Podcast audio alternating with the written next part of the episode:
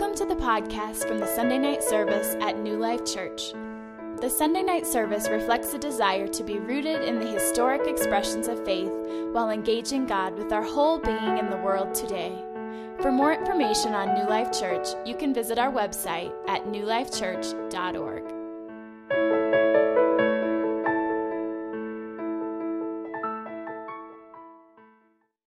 listen, I just wanted to frame this before I introduce um, our speaker tonight. We've been in the series called Coming Soon, and tonight's the last bit of the series. And uh, if you've missed the last several weeks, what we've been talking about is this that an identity as a church comes before our activity as a church. That the first thing we've got to get is not, okay, what's the new campaign or what's the new cause or what's the thing we ought to get motivated by? And the reason why I think it's so easy for us to jump onto those things is because we are an, a, a busy people. And we think that when we come to church, that that we want to sign up for a church that has, first of all, the right stuff and the right things we need to get busy doing and all this stuff. And I think there's part of this that, that, that the first thing that comes that has to happen in us is we've got to learn okay, so what does it mean to be the people of God? What does that mean? What does that look like? And uh, sometimes, you know, you talk to different pastors or different leaders, and there's, there's all this zeal to say, we got to reach out and we got to add and we got to add to the people of God, which is good. But if, before we can add to the people of God, I think it's important we understand how do we become the people of God. And so, this whole series coming soon has really been a series about identity, about the church's identity, and specifically then about New Life Church's identity. Who are we? What's in the, the, the, strand of our ethos or of our DNA? Or what, what is God speaking to us? How has God sort of put this body of believers together? And so, um, tonight, to wrap up this series, is a friend of mine who came on staff at New Life Church the same summer, the same year that I did back in uh, the summer of 2000. And it's been an amazing journey of friendship and watching what the Lord has done uh, in each other's lives. And uh, you, you, may know, if you, all of you know David Perkins, if you've been at New Life for a little while, and you're familiar with the Desperation conferences and the Desperation movement and the Furnace Prayer House, prayer meeting stuff, and all of that. Amazing stuff. And now David has just taken over our student ministries here at New Life Church. And so some of you may know that, some of you may not know that. But, uh, but, uh, but what an appropriate way to wrap up the series to say, okay, let's let David come and tell us, share with us some of God's heartbeat, not only for this generation, but this core piece of who we are as the people of God. So please welcome Pastor David Perkins. You love Jesus?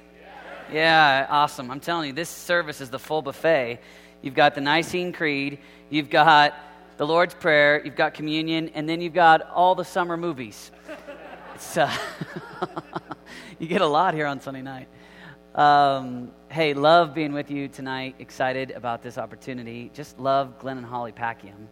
And uh, they're some of my dearest friends. Uh, love them like crazy.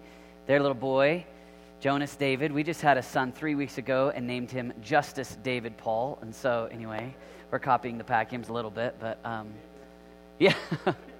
so, anyway, uh, God's doing good things. Um, turn with me in your Bibles to Revelation chapter 5. And we just had that read, but that's where we're going to go tonight. Uh, Revelation chapter 5. And um, while you're turning there, I just want to talk a little bit about uh, where we've been. Uh, Pastor Glenn has talked uh, uh, in this series when we started, talked a little bit about worship in week one, and that as being a core value. And then we talk, and then Matthew Barnett came and he talked about the poor and our commitment to our city. And so I know you guys watched that via video, and I thought he did a fanta- fantastic job. And then last week, uh, we talked about prayer and missions being core values of our church. And so tonight, uh, I'm going to talk about students. I'm going to talk about God's heart, our call, uh, how that piece is a part of the DNA of what God's called us to be.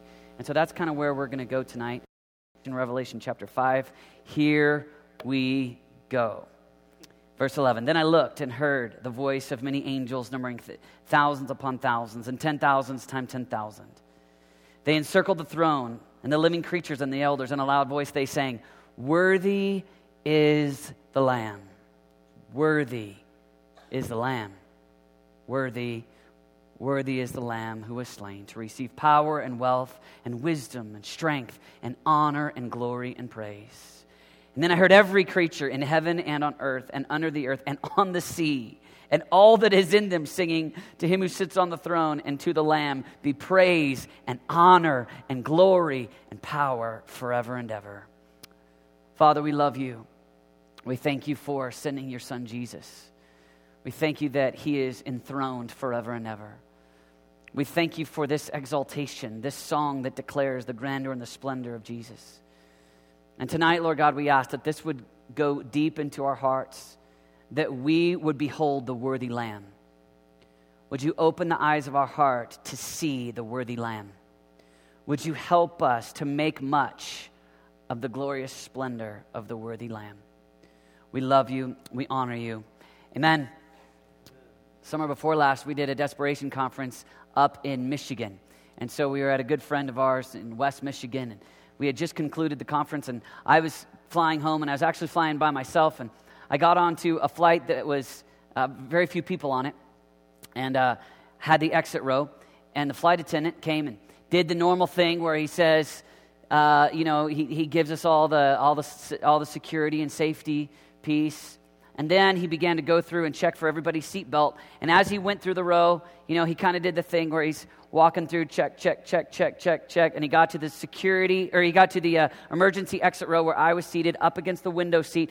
And he looked at me and he said, he did kind of a double take. And he goes, Excuse me, sir, you have to be at least 15 years of age to sit in this seat. Are you at least 15 years of age? And I wanted desperately to respond like Christ in that moment, but it's been such a long battle in my life over this issue that I looked at him and I said, Yes, I'm at least 15 years of age. I, am double that. At the time I was 31. I was like, Come on, man. I've got three kids. I got 100 mortgages. Come on. I'm old and grown. I'm halfway to 60. And I could tell he felt bad. I was kind of teasing him, and we were, we were kind of having fun we got up in the air. He did the, he did the drinks and all that stuff. And then he came back through. And uh, because it was empty flight, I mean, he was done really early. And he came back and he sat down next to me in the aisle seat in the emergency exit rows next to me. And so I think it was kind of like a sympathy pity thing, you know, like he felt bad. So he came back to like redeem himself and get some mojo going. And uh, that led to a conversation and we began to talk. And he began to ask me about what I was doing or where I was going. And I told him about who I was, and it inevitably led to us talking about Jesus. I asked him questions about his faith, and he didn't have faith at all. He said, I don't believe in religion. And I asked him if he ever had, and he said, Yes, actually, at a, a point in my life, I was actually committed. I, I prayed a prayer to the Christian God. He said, I've, I've been there. He said, but it didn't work. And I just thought that was strange language. He said, It didn't work. I said, So I go, it didn't work. I don't know what you mean by that. Tell me what, what you mean. And he said, Well, I prayed with the guy on TV. And he said, The guy on TV said that if I prayed that prayer, that my life would get better. And he said, So I prayed that I prayed that prayer so that my life would get better. And he said, and to be honest with you, he said, two years later, I still had no girlfriend, the same apartment, and the same car. And he said, so I gave it a try. Your religion doesn't work. And so I began the process of talking to him about Jesus and about who Jesus was in eternity past and who Jesus was and what it meant that Jesus came on the earth and what sin looked like and why Jesus came and how he defeated the enemy and what it means that he died on the cross. And I began to just talk to him and began to share the gospel. And I told him, I said, that's, that's not the gospel. And we kind of went back and forth, back and forth. And at the core, at the core of what this man had come to believe about God was this. I come to Jesus because Jesus is the means to my happiness. The way that he thought was, I'm going to say a prayer, or I'm going to choose Christ because Jesus is the avenue to ultimately my happiness, which, friends, ultimately we know is nothing more than humanism.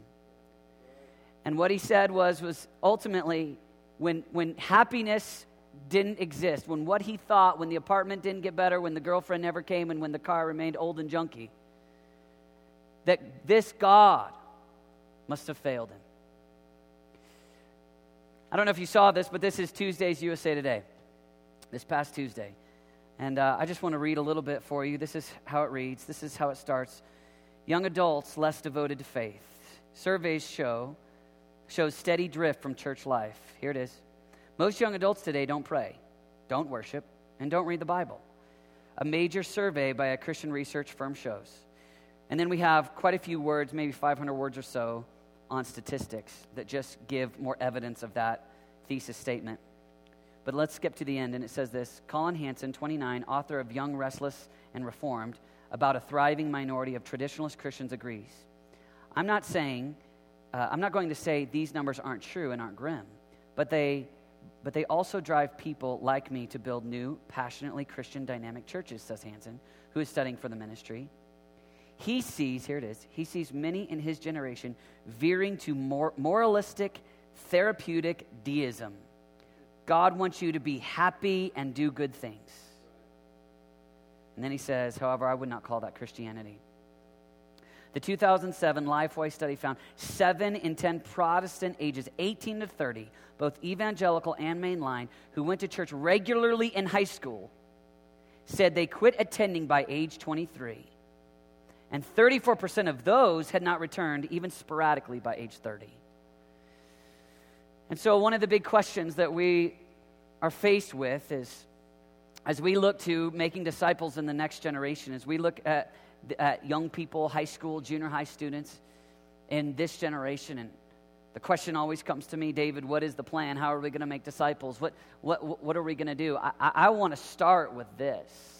Now, I want to look at this problem and I want to look and be, and be honest because this is true of my generation.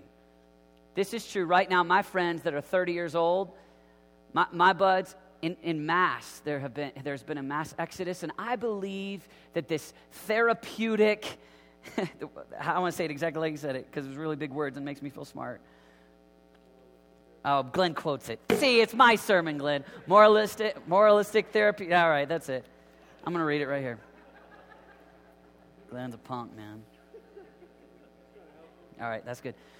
I'll just say it. The idea that, G- that we use Jesus to gain our happiness, that, that, that's, one of, that's the big idea. That's, that's a big part of the problem that we face. And so, realistically, right now, as we look toward the future, as we look toward what, is it, what does it mean for us as we begin to make disciples of students today, my great passion, my great passion as the youth pastor at this church and, and where we're going, is that we would make much of Christ.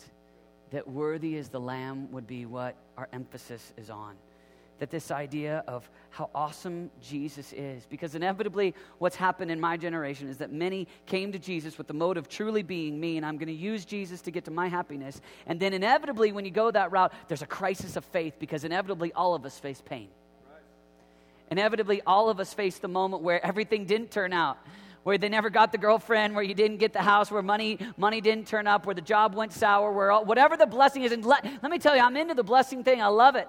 I love the idea that we come to Jesus and we, we, we come and we surrender because of who He is. We give everything that we have because of who Jesus is, because of the worth and how awesome our God is. And then, yea, and all these things will be added unto you. I love the blessings. I love the blessings that God gives us. I believe He blesses our, our, our marriages. I believe He blesses our families. I believe that there is a great uh, blessing that God gives us. But it's not the reason. It's not the reason that we give him our lives. It's not the reason that we give him everything. The reason is because he's worthy. The reason is because we have come to a realization and an understanding of the excellencies of Jesus. We've come to realize how awesome, how big, how great he is. And my passion is that students today will start to begin to understand the, gra- the, the grandeur and the greatness of Christ so that a decade from now, when they inevitably face difficulty, when they inevitably face hard time, they can walk through any difficulty, any moment, because worthy is the Lamb. So I want to take a few moments tonight and I just want to talk about the Lamb. I just want to talk about his excellence, that our hearts would grow in gratitude, our hearts would grow in understanding his worth. Realistically, this verse here, Revelation 5, says that one day every creature on the earth, above the earth, under the earth, on the sea, everybody is going to sing to him who sits on the throne under the Lamb, be blessing and glory and honor and power forever. One day we're all going to say that he is holy and he is worthy and he is true. Everyone's going to sing. The great thinkers of our age, the great thinkers of the past, the great philosophers of the past, the artists, the, everyone all, everyone is going to sing. Everyone is going to declare it. Everyone is going to declare who he is. Number one is this Jesus created the heavens and the earth with his Father. This is interesting. I don't know what your view is of Jesus, and when you think about Jesus, what, what pictures come into your mind and what you think of. Of course, A.W. Tozer says the most important thing about us is what we see when we picture God, what, how we imagine. So when you think of Jesus, imagine this Jesus, with his Father, creates the heavens and the earth. We know this from John 1. In the beginning was the Word, and the Word was with God, and the Word was God. He was with God in the beginning. Through him, all things were made that have been made. In him was life. So we know Jesus creates the heavens and the earth with the Father. Okay, number two, Jesus is enthroned before he ever comes to earth. And that's intriguing. In John chapter 12, John writes about how Isaiah saw the glory of Jesus and talked about it. John 12, 41. How Isaiah saw Jesus and talked about him, spoke about him. Well, obviously, Isaiah lived 700 and something years before Jesus ever came. So, Jesus, not only is he creator, he's enthroned before he comes, and then Jesus comes to earth. Number three, Jesus became a man for you. Jesus became a man for me. Philippians 2, we're familiar with it, where it says, I love the language when it says that he humbled himself and became obedient to death, even death on a cross. He humbled himself. That idea, the whole thing right there that Paul's talking about is when Jesus becomes a man and he takes on the appearance of a man, he is a man, he's a man, and he's done it for us. 2 Corinthians 8 9, it says that though he was rich, yet for our sake he became poor, that we through his poverty might become rich. Though he was rich, though he existed in eternity past and had all things, he's God, he's creator, he's got relationship with his father, he's got all wealth, he's got all power, he's got all things. Though he was rich, yet for our sake, for your sake, for my sake, for the sake of the world, he comes to a Bethlehem stable. He becomes poor. He becomes a man that we might have an avenue into eternity with him, that you and I might become rich, that you and I might gain life. And he lives on the earth perfectly. And while he's on the earth, he heals, he calms storms, he feeds people. And then Jesus, after living with complete perfection, goes to a cross. Jesus dies on the cross. I don't know where you're at. Maybe you're a mature believer. You've been in the faith for 40 years. Maybe you stumbled in tonight. You're just hearing about Jesus for the first time. While we were still sinners, Christ dies on a cross for us. God, who became man, lives perfectly, dies on a cross, raises from the dead, appears to his disciples, ascends into heaven, and finally, we all know currently he's seated on a throne. He's seated on a throne, and one day he's coming back for all of us. One day, Jesus is going to return. I was uh, a number of years ago, nine years ago. I've been here for a year. Actually, it was nine, nine years ago this month, May of 2001. And uh, I went with some friends to Germany. We were on a mission trip, and it worked out for us to go to Herrnhut, Germany. And uh, while we were there, uh, uh, one, of the, one of the pastors in the town began to show us the different places in Herrnhut, Germany. He began to walk us through and show us and tell us the story of Count Nicholas Ludwig von Zinzendorf, which is what I wanted to ask Renata if we could name Justice, but she said no. What about Ludwig? No. Nicholas? No. Count? No. And, uh, and while we were there, me and, me and two other guys, we, we heard the story and we heard the story about these Moravians that were literally persecuted for their faith, and a German nobleman who had grown up and who had possessed wealth and had wealth, grew up as this nobleman, went to go protect these Moravians that were being persecuted for their faith. And so he began to bring them into his town, to his, his castle, and then they, they entered into the town. And, and he was giving them a place of protection and wanted to create authentic community around Christ as a town. And, and what took place was that they, in praying for protection, they began a prayer movement. And they began to pray two hours, girls, two hours, guys, two hours, girls, two hours, guys, around the clock. We would call it a prayer chain today. but they would pray around the clock, 24 hours. And then the prayer movement, you can only pray for yourself. You can only pray for protection for so long. When you're praying night and day and day and night, when you're praying 24 hours a day, you can only do the God protect us, God help us, God save us, God help so and so, help them, help them, help their house, God protect us here and here and here. I mean, you know, we've that, that was 10 seconds. We got a long way to go. This is night and day and day and night all the time. So, inevitably, the prayers of protection turn to the prayers of the Great Commission of Jesus Revelation 7, where it says there's going to be a great multitude of which no one can count from every tongue, tribe, and nation. It went to Matthew 28, where they began to pray for the nations of the world. And they began to pray, God, would you open up a door for the gospel to go into these, to these places that had never heard the gospel?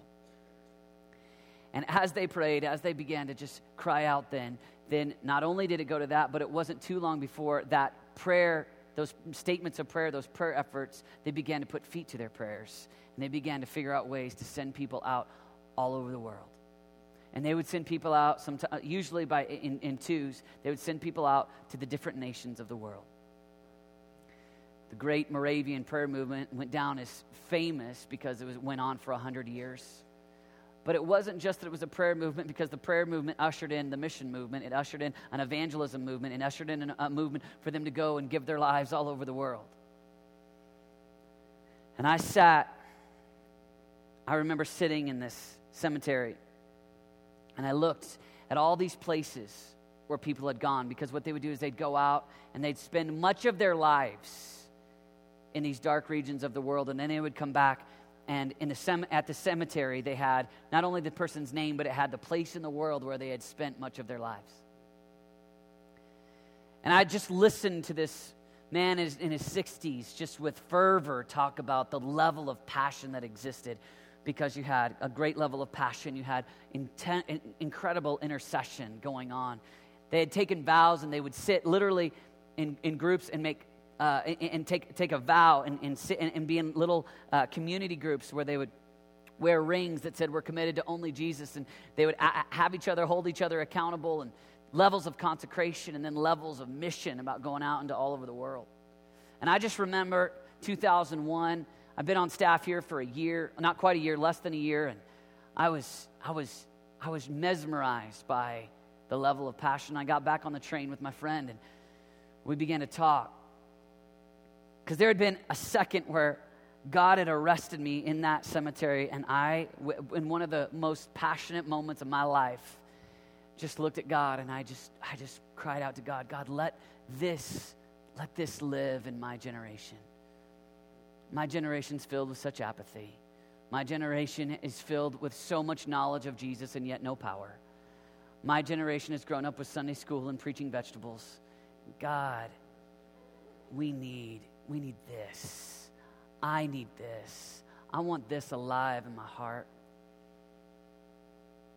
So me and my bud, we on the train, we began to talk about what it would look like and, and how, how could God po- possibly move. And it wasn't so much that there was a fascination with the methodology that took place in the Moravian movement.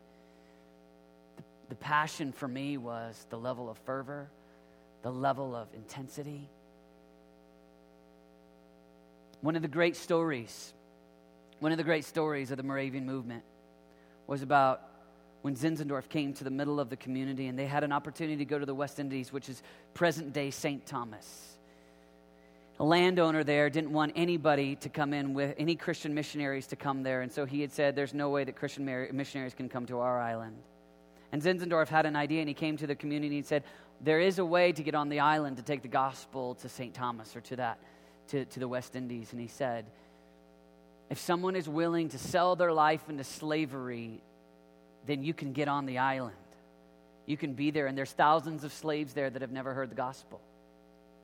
And he put forth a challenge to the Moravians there in the community. He said, Will anyone go?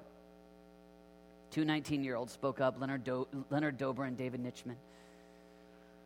And they said, Leonard Dober said, We will go. And they began a little bit of a process of training and preparation in order to go then.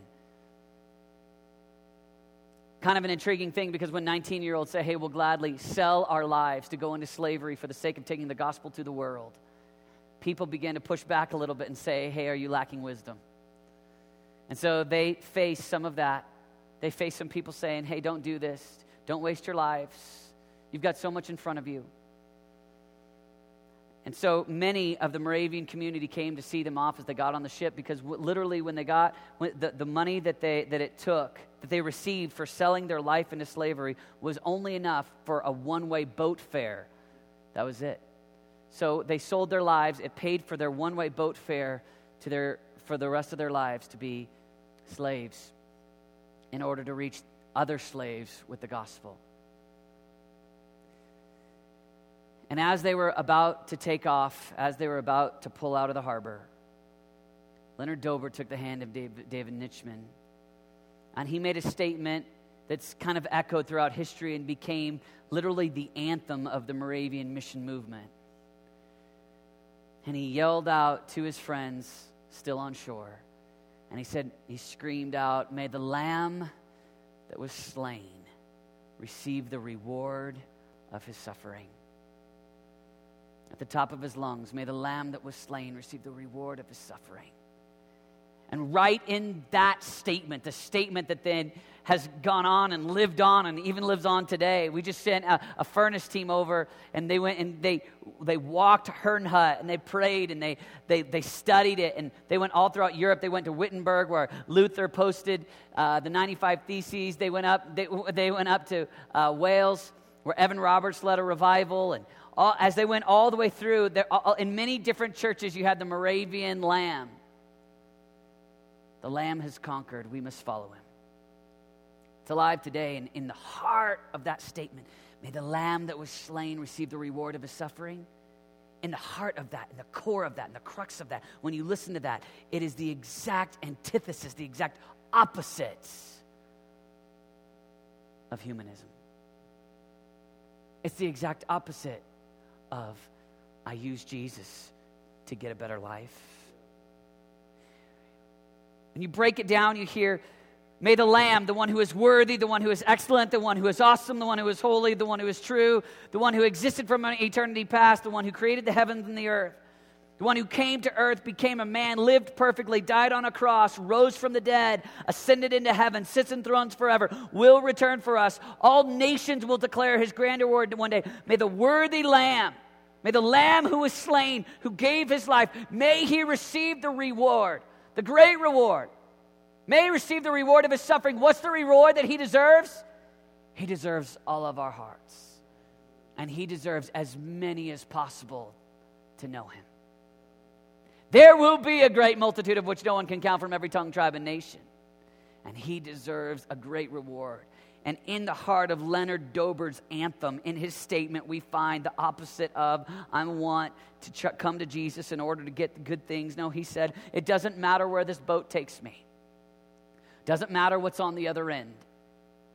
I do this because he's worthy, because he's excellent, because he's holy, because he is so good. The very core of our faith is that we come to Jesus because of who he is, because of what he did, because of the gospel, because of who Jesus is. And that's why we live. For David Nitschmann for, and, and Leonard Dober, one of them went on to lead thousands of slaves into the kingdom. Thousands. And one of them died young because of a disease, not, not long before they got there both of them lived that the Lamb would receive the reward of his suffering.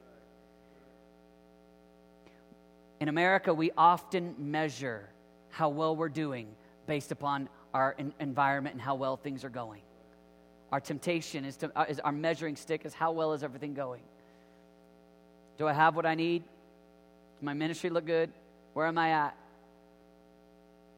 The very core of where we want to be is because of the excellent splendor and the worth of Christ doesn't matter. I follow him wherever it leads me. If it leads you to the mud huts of Mexico, worthy is the Lamb. If it leads you to the, to the White House, worthy is the Lamb. If it leads you in a nine to five cubicle on academy, worthy is the Lamb. If it leads you to the NBA, what are you laughing at? Worthy is the Lamb. We're not in it. We're not in it for the secondary things, the secondary benefits. We're in it because of who he is. We're in it because he's worthy. I love Job's confession in Job 19 when Job has gone through such suffering. And he says, Write this on a rock that we might engrave that it might be engraved forever. That's our in, in, in 2010 we would say, you know, take this to the shop and engrave it on a gold ring. You know, write this is my anthem, this is who I am, this is what I believe. He says, put this on a rock. I know that my Redeemer lives. In the end, he will stand on the earth, and though my flesh would be destroyed, yet with my eyes I will see God. It's all about Jesus, it's all about him.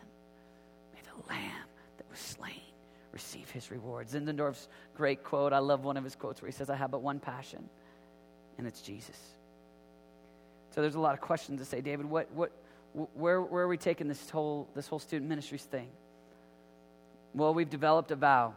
To date, we have over 25,000 teenagers that have taken across the nation, and all that we're going to do is try to just inject it into the heart of this local body with everything that we have. It's those four things passion for Jesus, intercession, prayer, consecration, holy unto the Lord, mission. The Lamb has conquered. Let's follow him. Let's follow him wherever he takes us. And it may take some of us to the White House, and it may, say, may take some of us to small ministries, and other people to medium ministries, and other people to nine to five, and other people to other parts of America, and some people to Texas, and some people to wherever. But we will go. We'll be obedient no matter where He takes us, no matter what it looks like. We're going to start doing a few things Wednesday nights. Wednesday nights, we're going to worship like crazy. We're going to celebrate. Sunday nights, we're beginning campus groups that, that campus groups that focus on reaching the campuses. Our goal is to have 100 prayer meetings, uh, student led on campuses across the city. And we want on Wednesday night, week after week after week after week, to make much of Jesus, to talk much about Jesus. And there's many people that come to me and say, Hey, David, how can I help? How can I jump in? And I love that. A lot of times, what they're saying is, hey, I, you know, what do you need me to do? I mean, you want me to put marshmallows in kids' mouth when we play Chubby Bunny? You want me to pop balloons with my butt? What do you want me to do? I'll do it. Here's, here's, here's my core. There's some of you that can come and serve, and I'll talk about that in a minute. But far above serving on Wednesday nights or on Sunday nights, the real way that you can help is if you live this in front of teenagers in our local house. In this body, if you live as a worshiper in passion, if you're a man or a woman of prayer and intercession, if you live wanting so desperately to let Christ transform you so that you're separate from the sin of the age, if you live on mission with Jesus, passion for Jesus, intercession like Jesus, consecration unto Jesus, and on mission with Jesus, that's the core. And if you live that, that's the greatest thing you can do for a teenager. If they see it in our house, I know, I know we dedicate babies and we talk about this, let them see it. Somehow we've lost it often by the time they're teenagers. We need the teenagers to see it alive in our hearts. We need the teenagers to see it alive in us. That's, that's what we really need. On a practical level, God's doing a lot of great things. We would, we, we would love to have you help us on Wednesday nights. We need people on security teams and we need people on prayer teams and we need, we've got a prayer room. And if you want to just come and pray, that'd be awesome. We, we need a lot of housing. Last week, if you could ever open up your house for nine months for a whole for a DLA student or for three days for a youth pastor, who last weekend we had hundred youth pastors here in the World Prayer Center for three days just to pray for a great awakening in America. That's cool. If you want to, if you want to house a youth pastor, we'll have somewhere between eight and eleven thousand teenagers here this summer for conference. If you want to, if you if you want to house a couple teenagers for a, while, that would be great. There's a lot of ways to help. My team, we're all going to be out in the lobby just to connect with you. If any of you want to come and talk, we're going to be out there, and we'd love to talk with you if you want to connect. Um, those are some practical ways, but get this. Number one way, and I'll conclude with this, is if this lives so great in your heart, this idea that He is worthy that He is holy, that He is awesome, and that you live these ideas passion, intercession, consecration. Jesus prayed in John 17 that we would see his glory. Jesus prays it. And I love this prayer. This is the high priestly prayer of Jesus right before he embraces the cross. We know that Jesus' prayers are answered. You can guarantee it. Jesus' prayers don't go unanswered. And Jesus says in John 17, He says, Father, I want those you have given me to be with me where I am and to see my glory. That's you. That's me. That's our privilege to see His glory. The glory you have given me because you loved me before the creation of the world. One more verse. After this, I looked, and there before me was a great multitude that no one could count from every tongue, tribe, people, and language, standing before the throne and in front of the, come on, in front of the, in front of the Lamb. They were wearing white robes and were holding palm branches in their hands, and they cried out in a loud voice, Salvation belongs to our God who sits on the throne and to the Lamb. And the angels were standing around the throne, and around the elders and the four living creatures. They fell down on their faces before the throne and worshiped God, saying, Amen. Praise and glory and wisdom and thanks and honor and power and strength be to our God forever and ever. Amen. The worthy Lamb. That's what we live for. May the lamb that was slain receive a great reward from our hearts and from thousands of teenagers in our city, from thousands in Colorado Springs. Will you stand with me and let's pray together? Father, we love you. Thank you so much for sending your son. Thank you, God, that our lives are bent around a real person not a philosophy, not a theory, not a concept, but a real man who sits upon a real throne who will return for his people. Holy Spirit, would you arrest our hearts? God, we want to live with great passion. We don't want to hand off intercession to the someone else. Every one of us want to be men and women of prayer. We don't want to give excuses as to why consecration isn't necessary for us. No, we want to live consecrated. We don't want to talk about someone else's mission and no, we want to be on mission with what you've called each one of us to. May we be men and women of sacrifice. May the worthy lamb consume our hearts and affect the way that we live every day. God, captivate us. I pray for my friends here tonight. I pray, Holy Spirit, do a marvelous work inside of them. Capture them, we pray. We love you, Jesus. And everybody that loves Jesus with all their heart said, Amen. Amen. Let's give Jesus a shout out. Come on. Come on. Come on, I'm a youth pastor. You can do better. There it is. Whoop, there it is. Good. Hey, God bless you guys. Have a fantastic week and we'll see you next Sunday night at 5:30.